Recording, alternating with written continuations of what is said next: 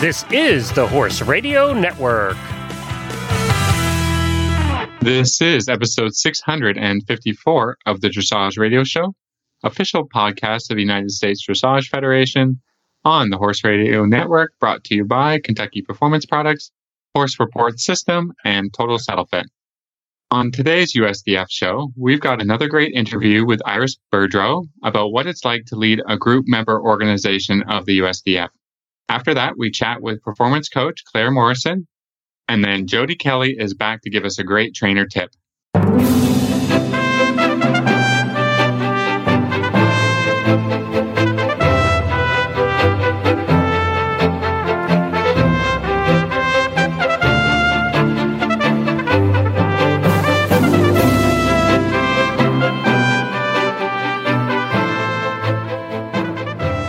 Is Reese Koffler Stanfield from Loxahatchee, Florida. And this is Philip Parkes from Rockwood, Ontario, and you're listening to the Dressage Radio Show. Well, hi, Phil. How are you up there in the north? Um, I don't anywhere know if you heard, but we, we got hit with uh, a pretty big snowstorm over two days this week, which Hmm. is fine.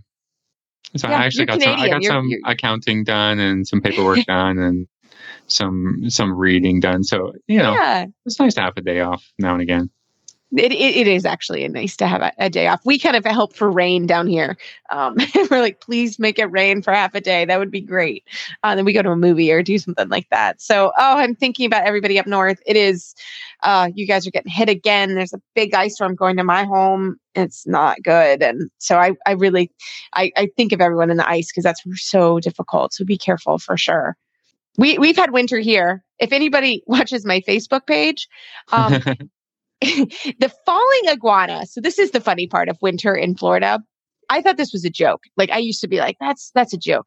No, falling iguanas are a thing. And we've had a poor iguana in our tree that has fallen twice now. so the first time, I think it's a she because it's a female, I think. Uh, after extensive research on iguanas, and I'm really scared of, I'm, I'm really terrified of snakes. I can't handle snakes. So iguanas are pretty darn close to a snake. Uh, not quite, but they're pretty bad. So uh, this little thing fell. I was having a lesson with Richard Malgram. We were long lining. Thankfully, nobody was close to the tree, and we heard it. And we're like, "What is that?" And we're like, "Oh my gosh!"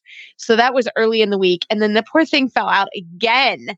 So it had a rough week. And uh, the falling iguanas are a thing in Florida. So what happens is they just shut down essentially.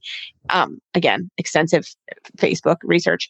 And they, yeah, they're cold blooded. They're, they're cold blooded. Yeah, so they uh, they just stop functioning yeah, if you uh, if they get cold enough, and and they fall and out of the trees.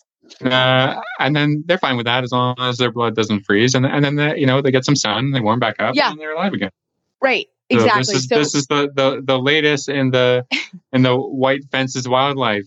wild, uh, wildlife. Exactly. I mean, we get some wildlife. So I'm going to keep it up because everybody seems to think it's really funny. I did not think it was funny at the time. And then it fell again when I was riding. Again, thankfully, I was not under a tree. I was on the other side of the arena and the horse didn't really even see it. So it was it, that one. He fell out again, and it was a little more weight because this time we kind of wanted to judge it with the this. I did not. Lily, my wonderful assistant for the season, she she doesn't mind the iguanas, so she was like, "I'll judge it." I was like, "Great," because I'm not judging, and it was in the middle of the ring, and so oh gosh, so it was funny. So that was kind of an interesting event this week that I never thought would happen in my life. That iguanas would truly fall from a tree. Uh, yeah, yeah. yeah, Yeah. Yeah, this Problem. is a Florida. problem. This is Florida problems. Exactly. I can't wait until you get a giant a giant anaconda come up from your canal.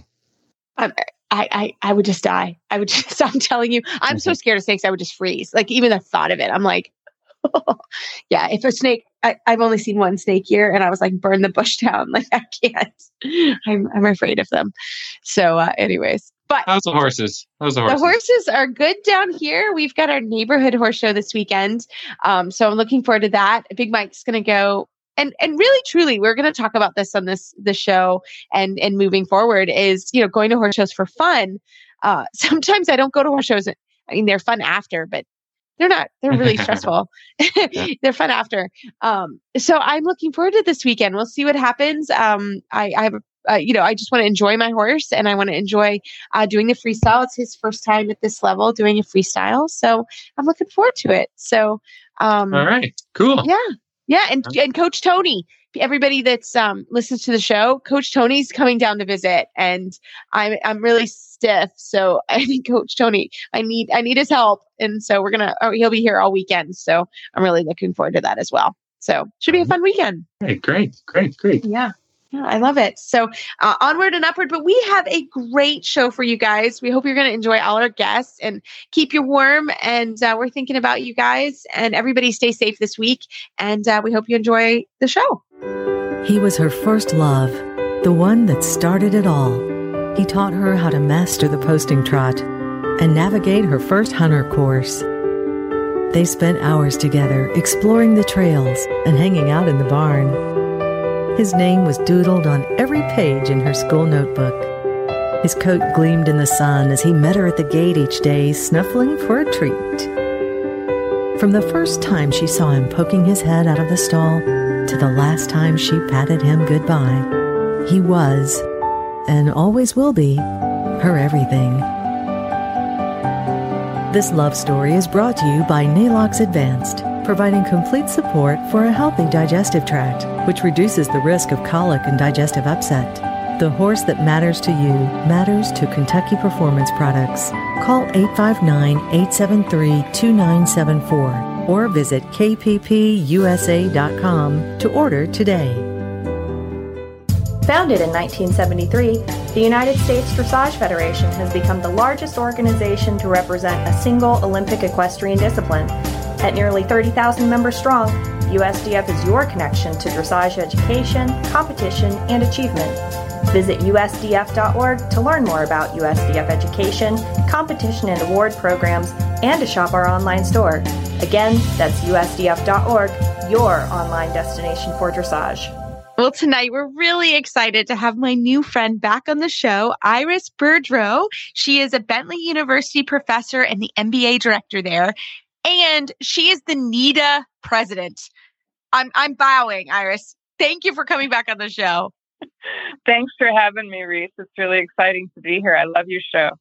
Well, we're we're happy to have you because you know, I don't think we've ever interviewed a president of a GMO, and, and NEDA is a very, very large GMO. So, can you tell us a little bit about it, how you got started, and, and we'll talk about what is it like to be a president of GMO? Sure. So NEDA is the New England Dressage Association. It is the largest single chapter GMO of USDF. We've got um, over 1,200 members. It was started in 1972. It's a large organization. We've got 22 on our board, five on our executive, and then a whole lot of event managers and uh, coordinators. We have to contract people, an accountant, and um, a technology webmaster person. So it's it's a significant organization. Oh, it's huge. Yeah, it's like you said, it's it's it's a very large one. So, how did you get involved with NEDA? So, I've been riding dressage as an adult amateur at a low level for a while, and I went to um, in Mass. I'm from Massachusetts, and there's a, a big equine affair, which is a huge event every fall where you can go and buy everything that you ever need for any kind of horse and sport. and walked by, um, NEDA had a booth there and didn't know anything about it and talked to some people, signed up, and so became a NEDA member. And then I was um, riding with Lainey Johnson, still am, and she was on the board. And so she suggested that maybe I might think about coming on the board. So at first I came on as a, a member at large, and then I took over as membership coordinator and did that for a year until the role of treasurer came up. And that was more suited for me. I have an accounting background, so that felt a bit more comfortable. So I was treasurer for four years. And then when Phyllis LeBlanc retired from the president's role, some people encouraged me to run. And so I've been president now for two years. And that's how it happens. Hey, you know, they Yeah.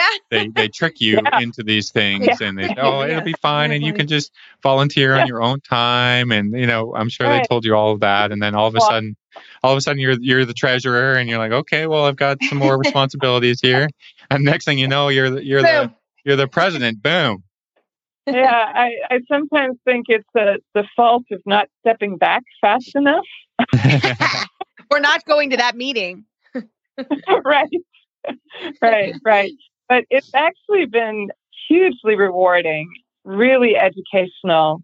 Um, as you can imagine, through COVID, there's been some real challenges, and it is, you know, it is a large organization, and I come into it not as a, a professional horse person.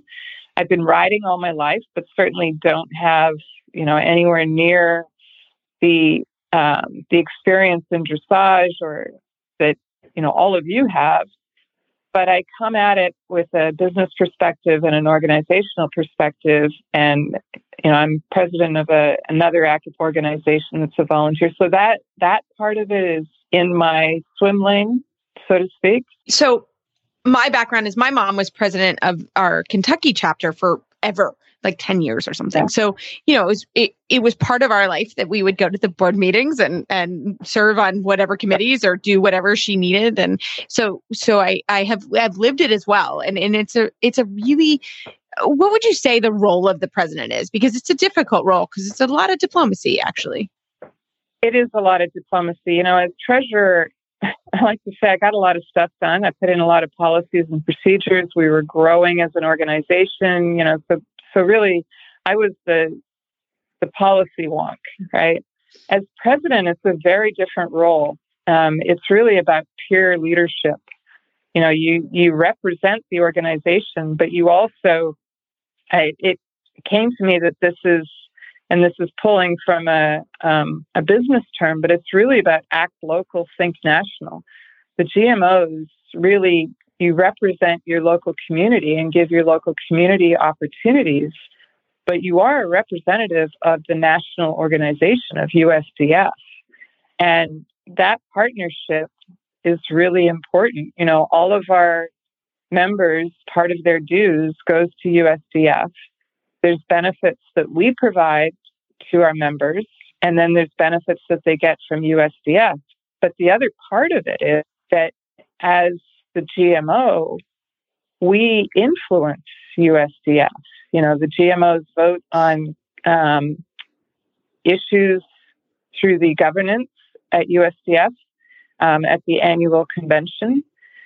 Uh, you know, we have delegates that we can send to the convention, and they have voting rights on USDF issues. We can influence USDF through policies and practices, uh, especially through the regional directors. So it really, the GMOs really sit between the the local dressage community and the national dressage organization, and that puts the president in a you know, sort of a, a, boundary spanner role because you're representing your own organization and and you're representing it for all of your members through, in our case, the board. Not all GMOs are, are large enough to have or require a board, but then you're also that communication between the local and and the national organization. And there's some tensions that can come up between that. There are some very positive symmetries. You know, there's some alignment there that, that can really benefit both. But at the same time, you know, every once in a while, there's some things that might come up that are a bit require some conversation. Yeah. Yeah. You know Yeah, what I sure. what I felt. You know, I was uh, president of a really local club, and and what was hard is determining you know what is the will of the membership and what is my own personal thoughts and and biases towards whatever the issue what i mean it's usually rules right? And so i had you know you have to try to represent the membership who think one way and and take yourself out of it. E- even you know like you can be very easily convinced that i i know what's right. I mean especially being a uh, long time professional in the sport, like I know what's right, and I, I you know, and right. and and not just doing that, and and because, like you said, you you are representing a group of people, and and not just acting in what you think is the best interest of those people. But at the same time, you're setting a direction. You're keeping people moving forward towards something, and and they may collectively decide what that something is but I think the leader, whether it's the president or, um, you know, for smaller GMOs, there's still something that you're trying to achieve, you know, and I think the number of times as president that I've come back to our mission statement and said, but this is what we say we do. Mm-hmm. And, you know, that you have to, you have to keep all of these very strong personalities moving in the same direction not irritating each other too much. Creative irritation is okay. Dysfunctional irritation causes sleepless nights and a whole bunch of texts and phone calls. um, you know, and, and you sort of have to sometimes be the peacekeeper, sometimes be the delegator, uh, sometimes be the reminder. You know, I, but one of the things I've learned is that you know, as treasurer, I felt like I, I had some things that I was getting done, right? There, there were some, some things that I could really point to, you know, at the end of the year and say, okay, here's the things I did. As president, you're sort of, you don't really have a lot of power. And the only time that you really kick in is organizing the board meetings and when there's a crisis. Yeah. yeah. Which is a lot sometimes. yeah. Fortunately, we have such a fabulous organization with such great event managers and coordinators and committee members and people who are really dedicated that when problems come up, it's it's not because somebody's not doing their job. It's because you know there might be some some tensions over resources or uh, some different opinions. Phil, as you said, you know we all have our ideas of how things should work. And so it, sometimes it's just playing, uh, you know, sort of being the mentor and being the, um, the sounding board for people. So it's a very different role.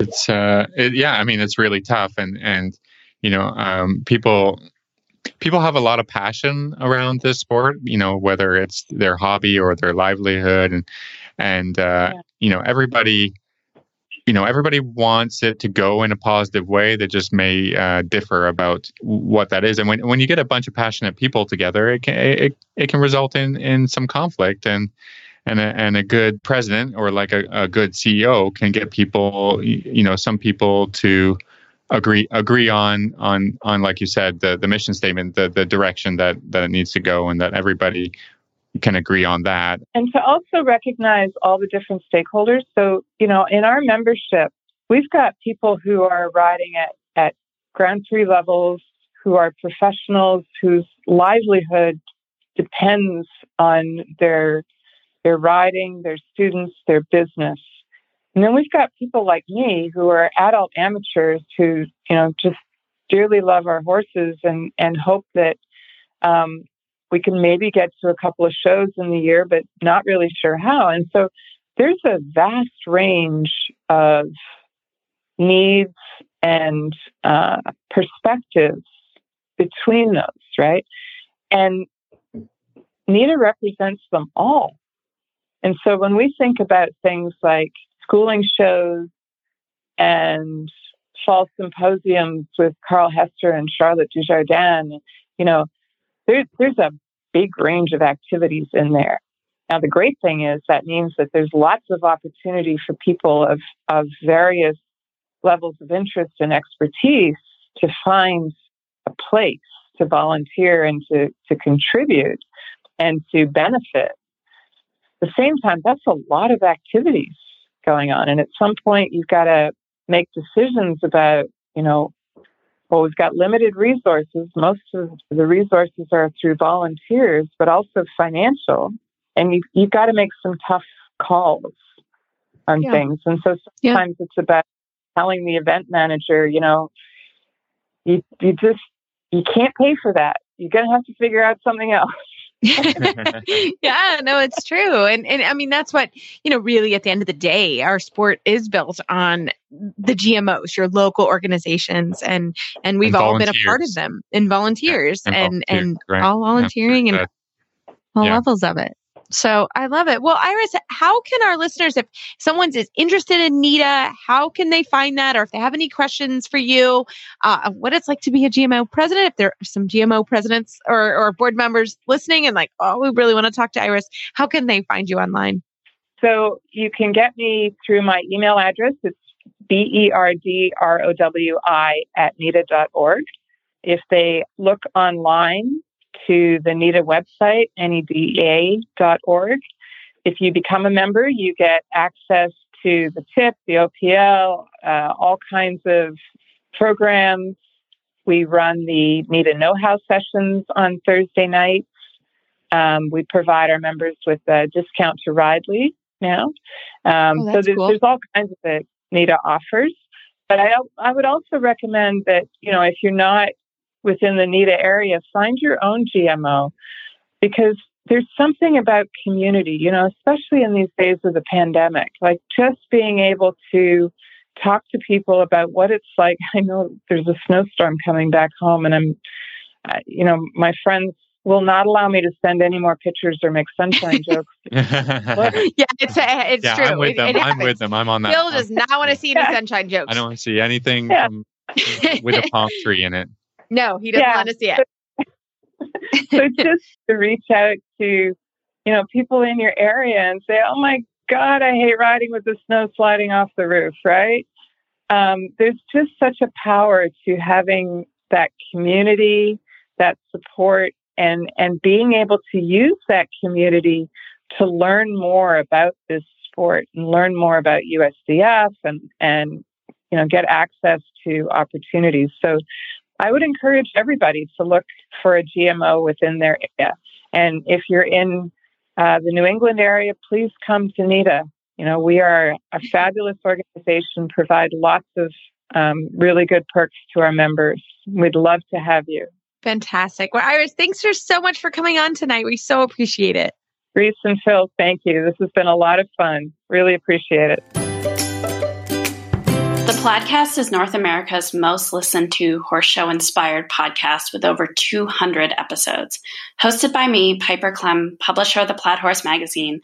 Listen in to hear guests, which include Olympic equestrians, top hunter jumper and equitation riders, trainers, vets, farriers, horse show managers, and industry insiders discussing topics that matter horsemanship, collegiate riding, the state of our sport, and horse show how to's for riders at every level. One episode each month is devoted to the mental side of your ride with nationally recognized mental skills coach and author Tonya Johnston. You will also hear insider stories about how the Plaid Horse magazine comes together every month.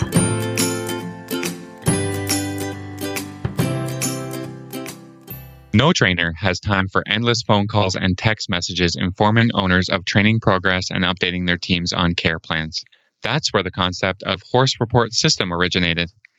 A centralized system that can help busy trainers easily communicate with their team and with each horse's owner about training and health needs. From there, the vision expanded to organizing demographic data needed for competitions like microchip info, breed society, and sport association numbers, as well as storage for photos and important documents. Based on input from professionals at the elite level of equine sports, the system grew to include everything a busy professional needs to keep their horses in top form and their owners engaged with the horse's progress. Today, Horse Report System is continuously evolving to provide equestrians of every level and discipline with the most convenient and user friendly way to provide optimal care for their horses and easy communication with their team.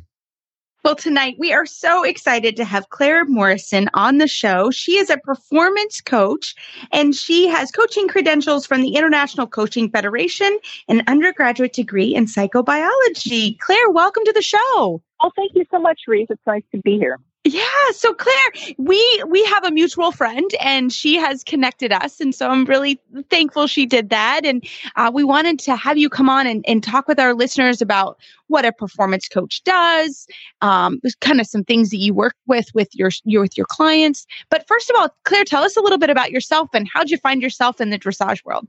Oh my! Um, so I rode uh, a, at a hunter barn in high school. Took a took a break um, for oh 20 ish years. Got back into it with a friend who had um, two small children, like I did, and four warm bloods to try to get out. And um, she switched me over to dressage. And then I moved to Indiana and met our mutual friend.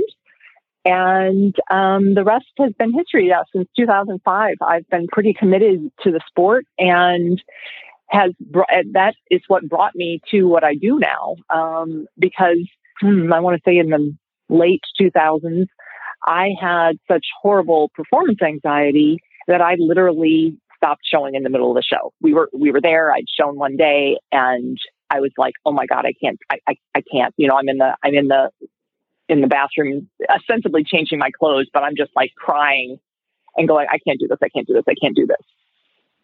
And I yeah. went out and I said, I can't do this. Which is okay. But yeah, that's, that's fine. I mean, a lot, yeah. a lot of people, when it when it comes down to it, you know, feel that way. I'm sure you've experienced a lot of a lot of people that that maybe get to that point where it's just like, this isn't fun. This is my hobby. Exactly. I I exactly. I don't want to do it. Yeah. Exactly. And a lot of people then uh, just quit, quit, right? And I I did do that for a little while, but then I was really I missed the horses right? We get into this for the horses, not necessarily for the competition as adult amateurs, right? And then I was really curious. I was like, why can I do all these other things in other parts of my life that are, you know, some people might think are high pressure or, or, you know, a performance situation, and I can't do this one. And I just got really quiet and curious about it. And I found out there are such things as performance coaches yeah, and worked with one sure. and was amazed at the transformation. And since then, I've I've um, ridden at finals a few times um, at the FEI level, and help. I actually help a lot of people in our barn daily, and then and then my clients. But I then started researching and, and learning and getting training and the coaching credential. And I was like, this doesn't have to be debilitating for anybody, you know, whether you're a professional or an amateur, whatever. And you should be able to enjoy what you want to enjoy, you know? And so when I think about performance anxiety, you know, a lot of people think about it as competition, you know, that in that situation.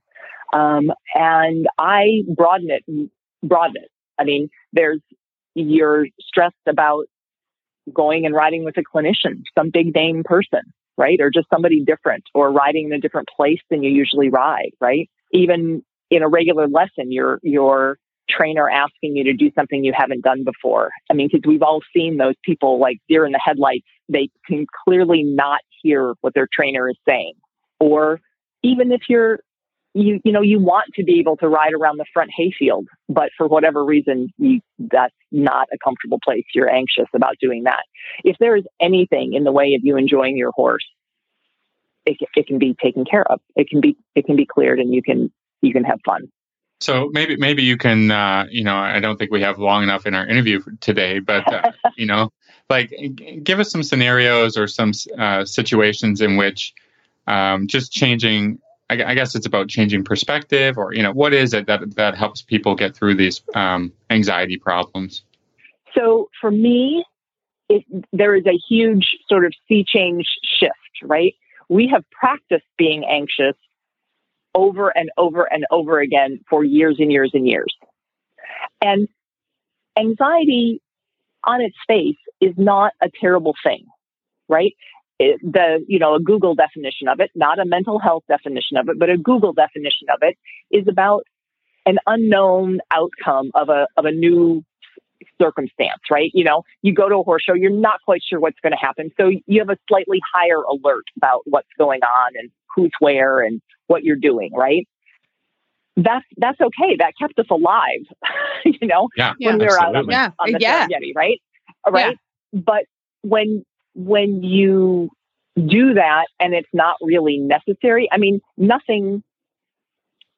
Our our lives, our modern world, is not that dangerous a place, right? We are not going to be eaten at any moment, but our mind still keeps going down that path, right? And we, like I said, we sort of practice that, and it becomes sort of the the the default way we're thinking and feeling. And the feeling part is really important because those feelings dump chemicals and hormones and this cascade of, of, of biochemicals goes through your body and has a physiological effect, right? Your heart rate increases, your uh, breathing increases, gets shallow, your muscles get tense, all those things happen, right? Corticosteroid, And- yeah, Yes. all that good Yep. stuff. And Yep. right, exactly. And you, at some point, lose the capacity to actually think very clearly. And all of that stress and tension, you are not being a good leader for your horse, right? They're like, Mom, why are we upset? Yeah. Right? They're herd animals. Like, if we're upset, we got, there's something to be upset about, right? So Absolutely. Yeah. That's how that sort of snowballs. So it's that practiced anxiety. So Mhm. what I try initially to do with clients, or you know, when I'm giving a um, a talk, I, I I say, what do you want to be practicing?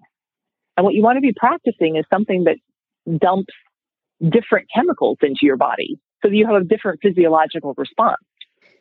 So what can you practice that does that? The the simplest ones are gratitude and you hear about gratitude all the time, right? You keep a gratitude journal, write down three things that you're grateful for at the end of the day. And that's an excellent sort of mental exercise. But the more you can actually lean into that and feel that gratitude, you are literally going to change the physiology, the biochemistry of your body and start building new neural networks that you can then use in a situation that might be anxiety producing, right? You practice the anxiety, so you got to practice this new thing instead. Does that make sense?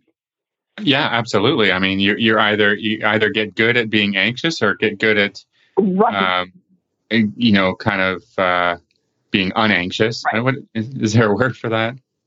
Know, but yeah. but, but just, get it. uh, We know what you are. Yes. Right. yeah, just like you know, doing something to to um, intervene in in in the anxiety cycle of things. Exactly. And so that's what I call it a pattern interrupt, right? And I, I usually challenge people to start it by thanking their horse as they get on, as they get off, you know, however many times. You can't do it too many times because think about how often you're practicing anxiety, right? Practice, practice the gratitude. I'll just uh, give you a little example. I mean, my personal way way to to get in there is just being grateful to be able to, you know, ride a lovely horse at a show. Absolutely. Mhm. You know, that's that's my own personal gratitude. Like, oh, you know, like oh, I want to get a good score. I want to blah blah blah blah blah blah blah, and then I get going with that sort of you know internal conversation, and then I just have to break Mhm. that and just say, I'm just happy to be here. You know, isn't it a beautiful day, e- even if it's pouring rain? Is you know, it, are, are, isn't everybody here lucky to be able to do Yeah. this and, and and that kind of Absolutely. thing? And that that really works for me. I think it puts it in perspective too. I think for me, you know, I and, and I've been open about this. I've I've had anxiety throughout my whole career. I mean, it's something that I, you know, I'm making notes now because any any tip and anything that you do is super important. And I I listened to a talk or or something where they talked about this. The gratitude is when you go around that ring, um, which is I used to like not be able to feel my feet. I was like, oh my god, and then I panicked because I couldn't feel my feet, right? And I'm like, oh my god, I can't feel Right. my legs. I have to have my legs to ride. You know, so it's like a whole internal cycle I would go through. And and this is one of the things I do is I go around the ring and I always stop and adjust my coat and just take a deep breath. But in that moment, I am literally saying, I am grateful to be here. And I'm grateful that I get to compete this horse. And I am grateful that I get to be a part of this. Because really, at the end of the day, we're not curing cancer. We're riding a horse in a circle, maybe small circles. But you, you know what? I think it helps me 100%. This is something I do every test and it really does help. And I and I love that. Thank your horse. Just have a moment of just silent thought and and that has really helped me. So i i totally believe in what you're saying because it's something i do every time now. And and so the other thing that you said that's really important is that it's a ritual now right? Yes. You, you don't you, you don't you probably even have to remind yourself you're just there in it right? Yeah. and that's because you were intentional about it and and showed that personal leadership that you're like i i recognize that there's there's some anxiety here. What can I do about it?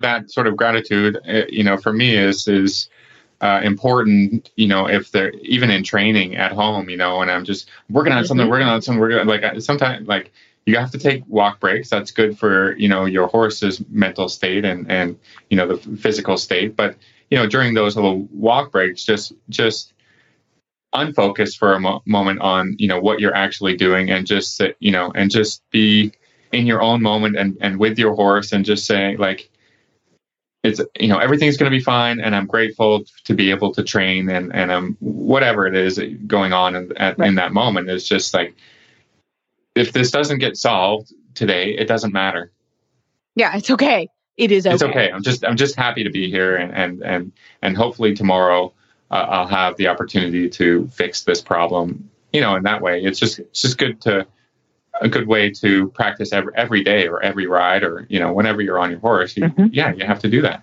I was just going to ask you um, you know you were talking about a ritual and a routine. Um, that mm-hmm. is something that has helped me over the years kind of you know i again i always have anxiety. It's it's always there when you compete right? Mm-hmm. like you said it's normal. Um and and you do have to learn that right? Like this is normal. It's it's okay. But one of the things that i've done is i definitely have a routine when I get mm-hmm. ready, how I get ready. Uh, you know, if you see, if you're talking to me an hour before I get on, I probably won't talk back. Not, not because nope. I'm just, I just try to put mm-hmm. myself in a very quiet place. While my sister, when she was competing, we were competing together, she liked a lot of activity. That's how she prepped. Mm-hmm. And that just made me insane.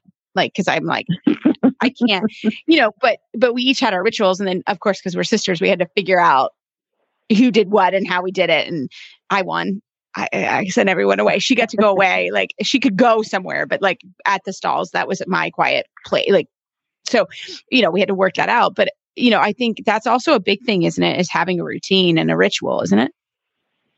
Absolutely. Absolutely. And, you know, a, a sort of odd thing about equestrian sport is that in, in most sports, you go to the locker room and get ready, right? Mm-hmm. We're in the middle of a barn, right?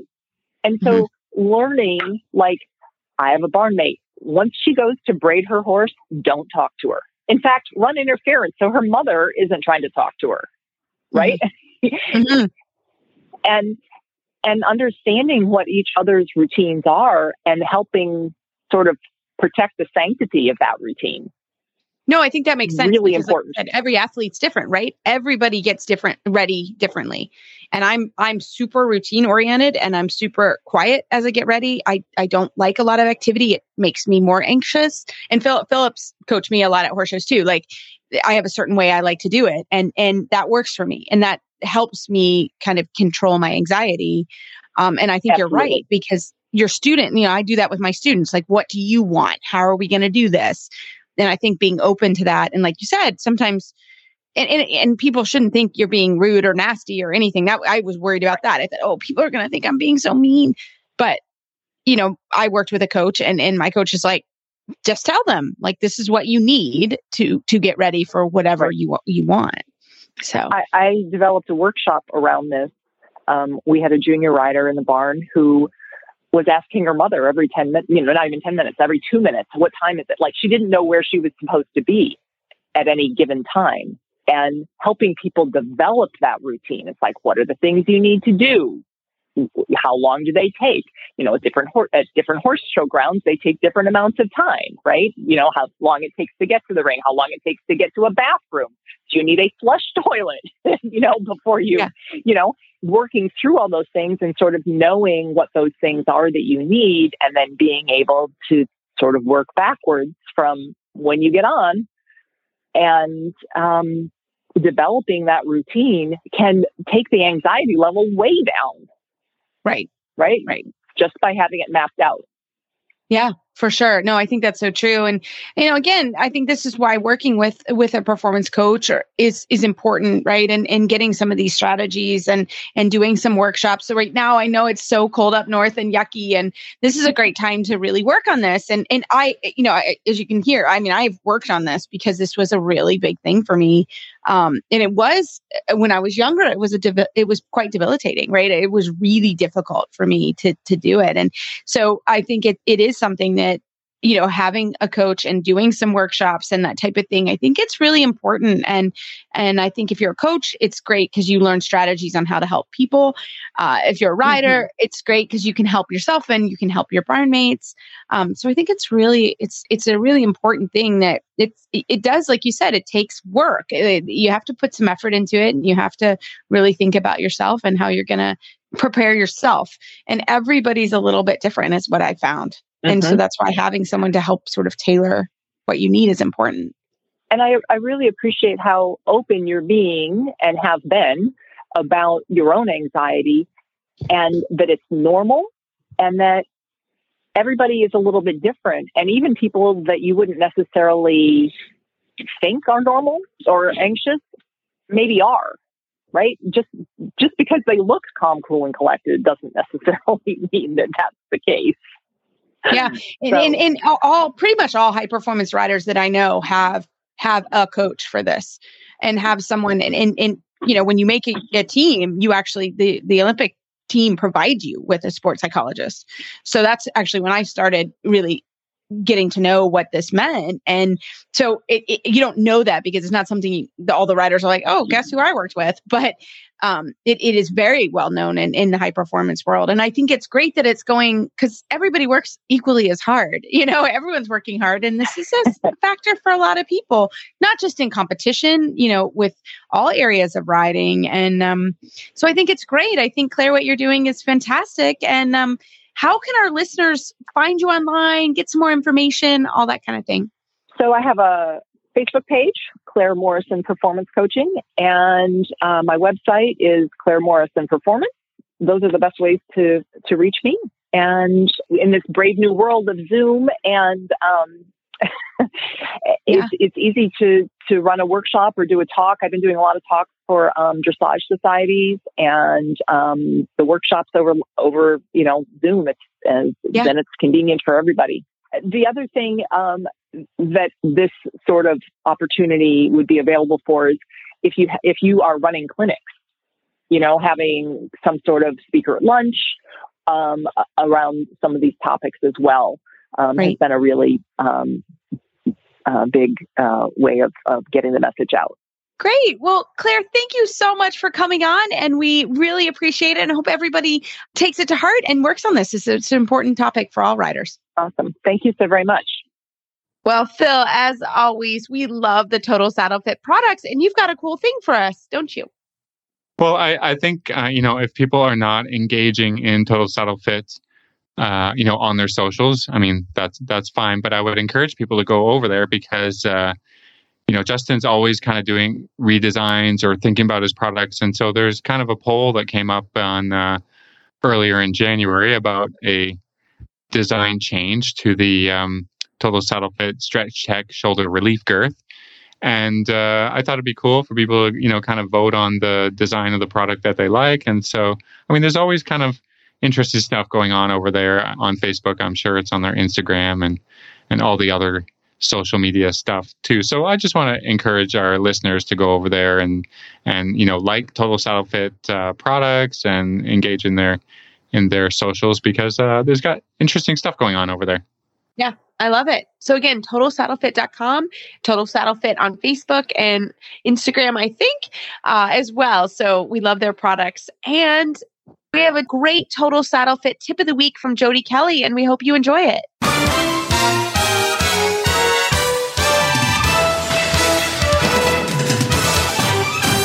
This week's dressage training tip is brought to you by Total Saddle Fit, home of the shoulder relief girth at totalsaddlefit.com.